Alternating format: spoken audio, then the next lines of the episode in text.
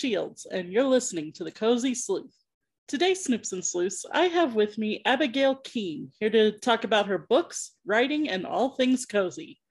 Abigail, would you like to introduce yourself to my Snoops and Sleuths? I am delighted to be here. Thank you for asking uh, me to come. I'm sitting in my office. This is where all the magic happens.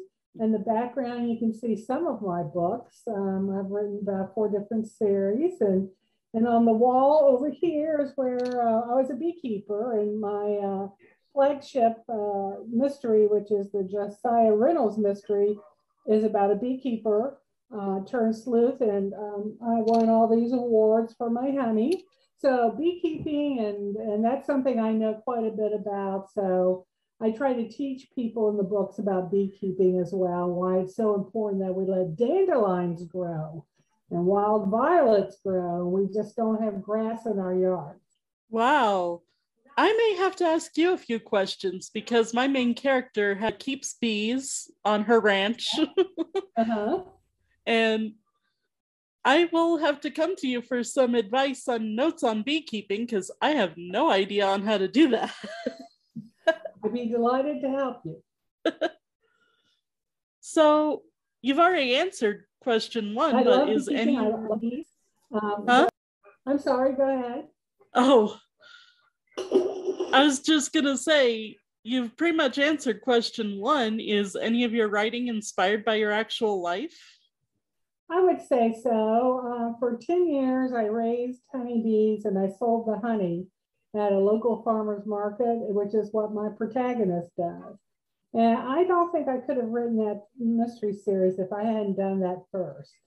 Uh, because uh, local farmers market are a little more intricate than you think that they are. And the local food economy is a little more intricate than you think it is. So that helped me understand what was going on and lay the foundation for that mystery series. Oh, that's fascinating because I don't know, you think of beekeeping as a fairly simple thing. At least I do, because in my mind, not knowing anything about beekeeping, it's like the bees do all the work. But well, actually, uh, bees are considered cattle by the agricultural department. They are considered a or livestock. They're considered livestock, not cattle. Um, and you have to medicate them, you have to feed them, um, you have to take care of them like you would cattle. Um, you have to check on them all the time, um, make sure queen is okay. And, um, you know, when they get into a starvation mode, which happens in Kentucky in August, you have to feed honeybees sugar water, which is basically like McDonald's for them and while it gives them calories, it doesn't give them nutrition. So you have to back that up with pollen patties and all this other stuff. But you just don't put bees in a hive and just leave them alone.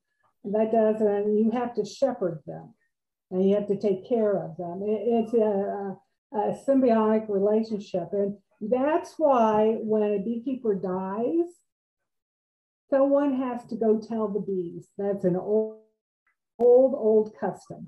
That their shepherd, their beekeeper, um, is no longer alive and they will get a new one. That's an old custom. And that kind of goes back to the symbiotic relationship between the beekeeper and the bees.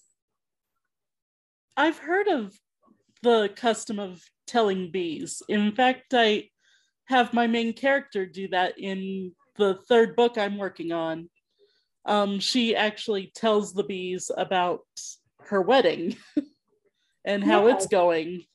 Beekeepers do talk to their bees, and I used to talk to my bees all the time. You just lay on a hill and kind of talk to them. And, um, you know, down at the farmer's market, we had flowers all the time. And so there were hives somewhere downtown. So the bees would come and everybody would just panic and get hysterical. It was just ridiculous. And I would pick up a bee with my finger and I would say, if you are calm, you can pet the bee. And I would pet the top of the bee. You always know it's a honeybee because it's furry. And I would pet the top of the bee, and the bee would just clean itself and fly off. I said, There's no need to get scared or hysterical. If you're calm, they're calm. Oh, I wish I could say I was one who kept calm around bees, but well, I'll tell you, uh, the Darth Vader of the insect world are wasps. I'm scared to death of wasps and hornets, so I do understand people's fear of honeybees, but they're pretty benign. that is excellent to know. Mm-hmm. So, do you have a favorite character in your books, or would you get in trouble with your other characters? Well, I kept dreaming about this woman. And I got tired of reading mysteries where the person's always young and, uh, you know, in between on their coffee breaks, they solve mysteries. I wanted to write about somebody who was kind of bitter and, and um, had life had kind of dealt them some wrong um, hooks. And um, I wanted her to be very sarcastic but funny. I want her to be. And it was kind of interesting. I don't ride with a plot. I ride by stream of consciousness. So whatever the characters want to go, they go. And sometimes I don't know who the murderer is until we get to the very end. I don't know of many other writers that write stream of consciousness, but it works for me. And I was going to have this one character Franklin, who was only going to be in the first book, but everybody, and he was very flamboyant. He was much younger, but they kind of, the two of them hit it off and they became great friends. But he's always having very flamboyant dress and, uh, and he's always uh, picking on Josiah. He's very sarcastic back to her. And somehow that relationship really worked as them being friends. And I got so much um, feedback that said, oh, we want more Franklin, we want more Franklin, that he's in almost every book now. And he was just gonna make, he just made like four scenes in the first book. Those are things when you write, you just don't know what's gonna strike the audience that's going to please them. I write to please myself, but at the end, I'm also a businesswoman and I have to write a mystery that will appeal to my readers. So I try to keep that in mind, but I try not to let my readers tell me where to go. I try to, you know, I try to stay true, uh, conscious to my own truth. Yeah, it can it can be hard to balance readers' expectations and wants versus the author's expectations and wants. Yeah. And then, of course, there's a third set of wants, your characters themselves, it seems like sometimes. Yes, um, it's it, it's very interesting, and that is my flagship mystery. I have another mystery series, the Mona Moon series, uh, that take place in the 1930s. And well, both of them take place in Kentucky, in Lexington, the bluegrass area, horse country. And I love, love history. I just I get enough, and I just you know, when, when you grow up at my age and you listen to your grandparents and your parents talk about the Depression and World War II, and you think, oh my God, they had 15 years of misery. How did they survive it mm. emotionally? And they did. Um, and the intricacies of what's going on in the 30s. The 30s were very volatile. Uh, politically, there were a lot of riots, strikes. Women were, um, they wanted uh, they wanted better pay. They were just being paid like 30 cents on the dollar. And uh, there were a lot of women that uh, in the, uh, especially the uh, service industries, um, uh, quit. And um, so what I did in the Mona Moons, I put real people and real events into the storyline. And I tried to make it as realistic as possible what was going on and still be entertaining. And uh, Mona Moon carries a gun in her purse. She's sort of like um, Australia's Miss Fisher. Um, and I tried to um, have her interact with people that were very important at that time. And then I put an addendum at the end of it explaining who these people were if you weren't familiar with them and what they did and what that event was about and why she said that. And a lot of people have responded very well to that. And I really enjoy writing about them. I think the 30s rather than the 20s were my favorite time period. There was so much going on. Yeah. I'm I'm a huge fan of the classic movie and the of that time frame as well. In fact, I wrote a steampunk cozy mystery set in the 20s. Uh-huh.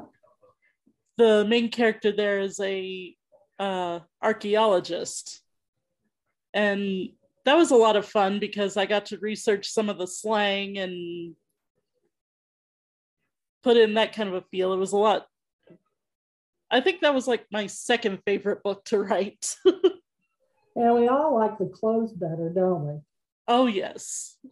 I mean, oh my God, the way they dress and nobody would ever think about going outside in jeans. nobody would think about that. It's just if you went downtown, you got dressed up. Yeah.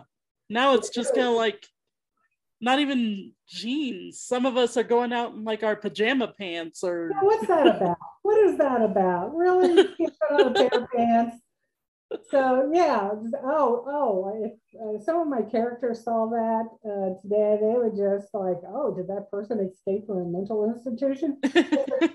totally different attitude of living and how one presents themselves, and they were just more formal, and um, I think they would be horrified. Absolutely. I mean, I mean, know, women would my archaeology my archaeologist isn't one to faint, but if she saw modern clothes now, it'd be like. oh. I know. Uh, when we talk about writing a mystery, um, like I said, I write stream of consciousness. I don't. Uh, I don't plot out my plot. And I find, like I was saying before, I find that that works very well for me. How do you do yours? I am what's called a pantser. I write by the seat of my pants. Okay, there you go. Another stream of consciousness person. I've tried writing by plot, but I like to say my characters are a little too alive to follow a set a set plan. And you find they don't go where you want them to go. Oh, absolutely, absolutely. They um, have a um, life of their own, and they just do what they want.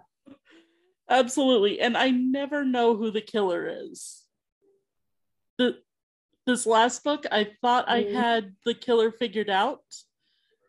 Another character basically pulled an entrance like Emperor's New Groove and was like, I did it. yeah, that's that's very interesting that you write the way I write. um, we're, we're kind of um, a limited crowd that does that. Um, like James Patterson, for example, writes a detailed outline and he even writes dialogue. And I was thinking, if you're going to write dialogue, just write the book. yeah.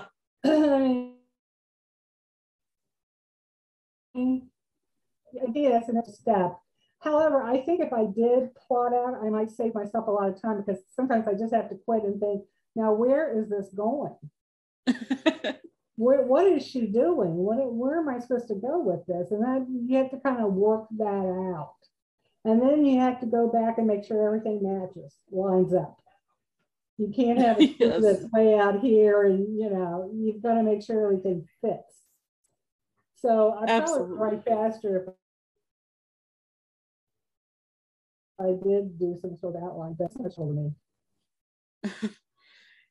yeah, our writing processes would probably go faster if we could plot, but mm-hmm. our characters don't like plots. no, they don't. So um, let's hear about more of what you write. Oh, I write um the av I guess it fits into the paranormal cozy genre, okay. but I call it more the mythic cozy genre because all the main characters are mythical creatures. My main character is a Native American elf called uh, Kawi Anakasha, mm-hmm. Which comes from the Choctaw folktale tradition. Oh, the Choctaws, one of the five nations, great nations. Yes. And it actually happens to be the tribe that I'm a member of. Yes. Okay, all righty. And she has a friend who's a centaur who runs the local coffee shop and Well, how nice! How nice. Um, uh, my father lived in Oklahoma near the Choctaw Reservation, and he would talk about Choctaws. And so I'm quite familiar with them. You guys are split into Oklahoma and Mississippi. Right. The tribe is split. And, um, and as I understand it, now correct me if I'm wrong, but uh, the Trail of Tears were also for Choctaws. Oh, yes. Yes, that's how they ended up in Oklahoma area. Yes, and every October, um, we have a huge Indian powwow in Hopkinsville to celebrate. Well, I don't know if they're celebrating, they're commemorating the tra- uh, Trail of Tears. And of course, you know about when the Irish were having the potato family, the Choctaws sent them $700. Yes, I know that. Actually, they have a statue in County Cork that they recently dedicated to the Choctaw. Really? Yes. Well, just think about these really put on people who were forced to leave their homeland, sent another group of people $700. That was a lot of money back then. A lot yes. of money. Well, kudos for the Choctaws. And that was gathered out of their poverty, that yes. they had basically nothing, and yet they gathered all that. Yes, that is uh, that is an amazing story. Yeah. In fact, I incorporated it into the first steampunk book I ever wrote about five years ago, where the main character is uh-huh. Choctaw and she's talking to someone and mentions about that. It's uh, very interesting that my character in my second book uh, was a Choctaw. uh, it's so interesting that they have this connection. His name was Jake Doss, and uh, he talked about in the book, he talks about the Trail of Tears. And uh, one of my uh, characters says, Well, I guess you don't like uh, Andrew Jackson. He goes, No, we don't like Andrew Jackson. Andrew Jackson is the one that uh, sent him on. No, no, we don't name our kids Andrew. So, so that's kind of interesting. We both write about Choctaw characters.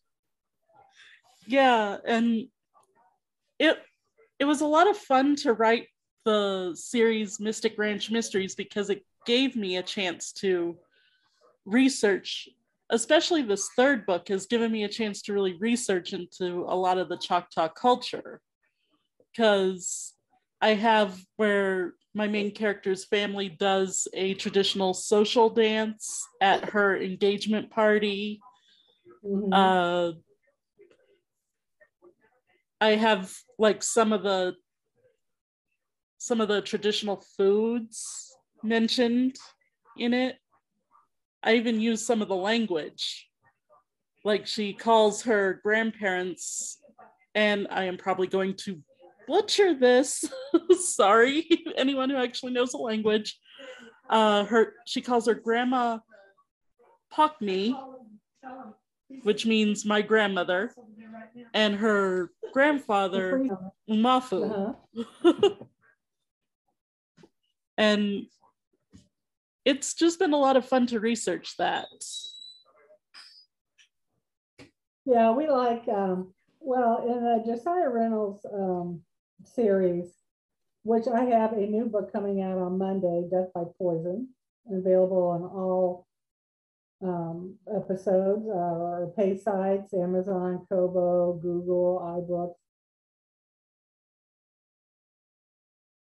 And I want to talk about you here in Bluegrass. And uh, we have a. Um, I want to talk about, you know, since we were a slave state, I wanted to talk about the aftermath of how the race relations work. I wanted to talk about, um, so I created a character, uh, Shanika Mary Todd, who's descended from the Todd family and has connections with Abraham Lincoln. And um, I wanted to talk about um, in her office, she's a lawyer, she's a criminal lawyer. She has a letter from Abraham Lincoln, she has slave shackles, she has pictures of black women doing Washington. Um, she has a Confederate uh, officer's sword on her walls, and she says, "Well, these are family heirlooms. I didn't collect them. They're passed down to me from the family." So that kind of talks about it's a little more complex than you think it is, and how peters down to the generations today. And we have a large gay population here. And of course, we're the horse capital of the world. We have a lot of money here. There's, there's the aristocrats, and then there's people like me. but we're getting close to Derby time. And on uh, the week before Derby, you will see limousines up and down the roads, up and down the roads, and these beautiful antebellum mansions that we have. We still have, we haven't torn down every one of them. Uh, they're all giving huge, huge parties for Derby Day. You know, for this area, Derby Day is the day of the year, not Christmas. It's Derby Day. So, uh, so I write about all that, and we're kind of mishmash here. Uh, we had two universities here, uh, one in Georgetown, and so we have a lot of college students here. And I like to write about the culture. And since I've lived here, I used to, uh, I, I, come from Northern Kentucky, but since I've lived here, I've seen great changes in the culture. Uh, some of it good and some of it bad, and I like to write about it in the book. So um, I like to inform my readers as well as entertain them, and I, I hope I do a good job. I think I do. Uh, I don't get too many complaints, but um, it, it's something I like to keep on doing for a while, and um, I I would basically say I write about women for women. If men like to read my books, I think that's great, but they're not my audience. It's women that are my audience. That's great. Um, so, when you're not writing, what kind of hobbies do you do other than beekeeping? oh gosh, what kind of hobbies? Well, I live in a middle house. It's a cliff system uh, that borders the Kentucky River. And um, at this stage of the game, I'm getting a little bit older. I just want to eat, drink, and be merry. so uh, we go out and eat a lot and keep up the yard and just do stuff like that. I tell you, I love the Florida Keys. I love to go down the Keys because they have so much wildlife down there. Um, yeah.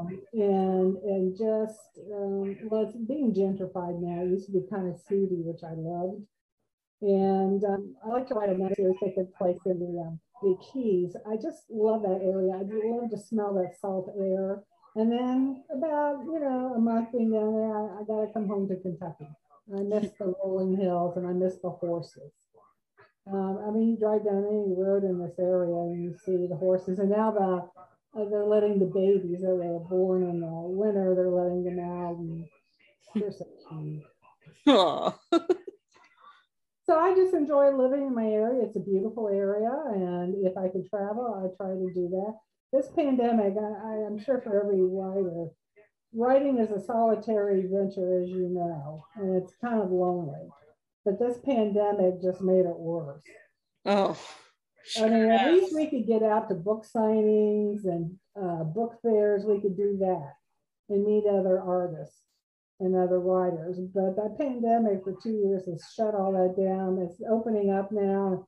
I was like, oh, I just want to get with other writers and just talk shop. yeah, I I miss getting together with my fellow writers.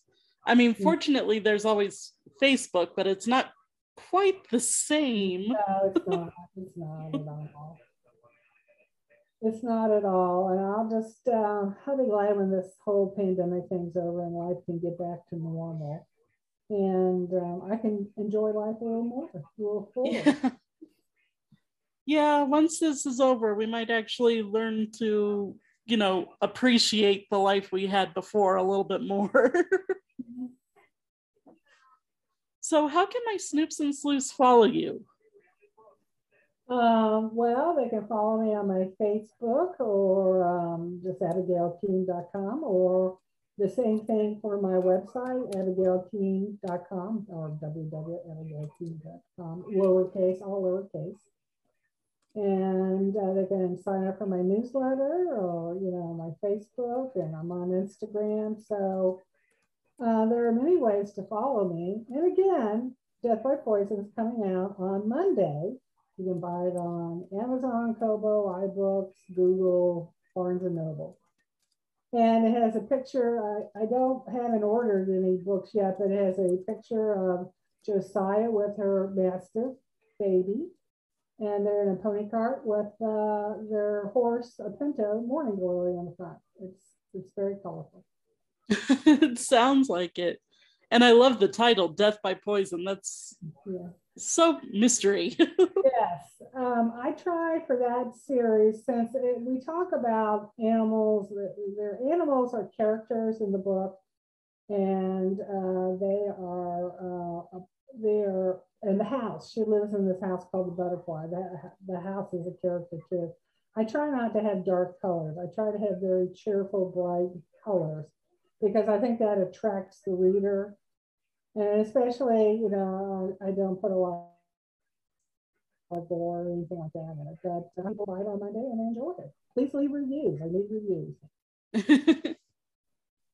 and I'll be sure to put the links to to how to follow you in the show's notes. That is fabulous. I know, I think you're a very busy gal, and I think we might be taking up your time when when I do the show, my my time is your time, and I'm having absolute blast talking with you. okay, well, what else would you like to talk about? Well, I do have one more question. What is one complaint your characters would have about you as an author? Hmm. I write too slow. I don't write fast enough. I, you know, I have girlfriends that can write 10,000 words in a day. Oh. How they do it. I write, if I'm having a good day, I write 2,000 words. to me, that's a lot. Um, I, I don't know how somebody can put out a book. You know, I've had girlfriends that put out a book in four days. I work on a book for three, three months you know, by the time you want to go back and rewrite it, then you have the editor rip it apart and then you have to rewrite it again. It takes three months. And then you have to it formatted, and you got to get the cover done. And, you know, I, I just don't see how people are putting books out like every six weeks or so. I, I admire them for that, but I, I could never do it. And I would say, oh. like, say you write too slow. My characters would say the same thing because I'm like you, 2,000 words. Yay, I had a good day. mm-hmm. Um, and of course, like you said, the editing process, the beta readers, the and even if you know you have beta readers and you have the editors go over it, I'll go back and look at some of my older manuscripts and say, oh gosh, how could I have written that sentence like that? It's just terrible structure oh, my English, my sixth grade English teacher would have been horrified. Uh, it's like, oh my God, spelling that. And we all miss that. I'll tell you a funny story. I tell, you know, I do conferences or, you know, before the pandemic, and I tell young writers, you're going to make mistakes. Just act like they're, you know, fix them and just go on. Because I'll tell them about a story about, um, and, and, and I had a cover, and we had this cover on this book for at least two years.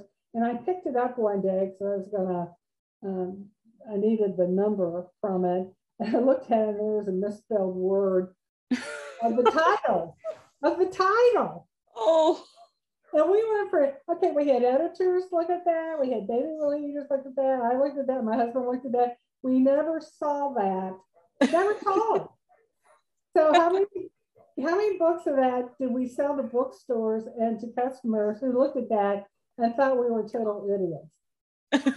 you know, I didn't I didn't worry about it. Uh, we we changed it. It cost you know it cost a lot of money when you have to make changes like that. And just went on and just pretended like it didn't happen. if anybody was going to ask about it, I would say, "Well, what are you talking about?" Oh, that's go. But I do. I read so much, and I just, oh, I hate that structure. Oh, a comment should have gone there if, when you are a professional writer, you have to get books out, or you're going to lose your audience. And you don't have three years like uh, Flaubert to go over Madame Bovary. What did he spend 18 years on that? You don't have that time. You've got to get things done and get it and go on. So I would say if you make a mistake, correct it if you find, and just go on. There's this one thing I saw on Facebook that said, to the typos that have survived four rounds of let's see, it was like four rounds of edits, five beta readers, and such and such. I salute you. Yes. yeah, I think I've kind of worked it out to a system where I would say at least 99% of them I catch, but there's always that 1%. I worked out a system and I just don't worry about it anymore. I used to grieve over it. And I don't, you know, sometimes a reader will bring something to my attention uh, and 50% they're wrong. 50% of the time they're wrong, but 50% of the time they're right. And so I always look at that. And then I check what they are saying and and and and if they're right, I thank them. If they're not right, I, I never respond to them. Because what can I say? Yeah. Um, so readers can be helpful. That's why I don't read um, mysteries in my own genre because I'm afraid I'm going to subconsciously pick up something. Uh, so I try to steer away from that. I read a lot of biographies and history, and I read a lot of that stuff. But uh, people of my own, uh, I try to like, oh, because um, I just don't want to be down the road like, oh my gosh, that's where I got that plot line. so, so yeah, it's a, it's a very interesting um, education, um, and it can be lonely. And I tell you, sitting at a computer can really ruin your body. it, it really takes a toll on you physically. Oh, yeah, it certainly does. Because I know, like, after a day of writing, I'm like, oh, what I do? I just sat at the computer all day, but I'm like exhausted. Yes, absolutely, absolutely. But in reality, you didn't just sit at a computer all day. You lived in a whole nother world for mm-hmm. for a day, and you talked with how many different characters and right, right. Well, it's been great talking with you. I can't believe the time just flew by on this. Well, it's delightful talking with you and, and um, the connections that we have, uh, Choctaws, uh, uh, riding by the seat of her pants. That's very interesting. Yeah, you never know the the uh, connections you'll make when doing a podcast. absolutely, absolutely. Well, Snoops and Sleuths, you've heard another great interview here on the Cozy Sleuth. I'd like to thank my patrons Regina, Cozy Cub, Dower Bear, and Patty Paul for their contributions in keeping the show commercial free and growing. I'd like to thank my Kofi Klatch for their contributions as well. If you'd like to be like my patrons and have your name mentioned on the air, join me on my Patreon page at patreon.com slash the cozy sleuth or join my Kofi Klatch at ko-fi.com slash the cozy sleuth that's ko-fi.com slash the cozy sleuth. And if you want to hear cozies read by live actors, check out the Cozy Mystery Rats Maze, wherever you find your favorite podcasts. Until next time, this is Leanna Shields saying, keep cozy.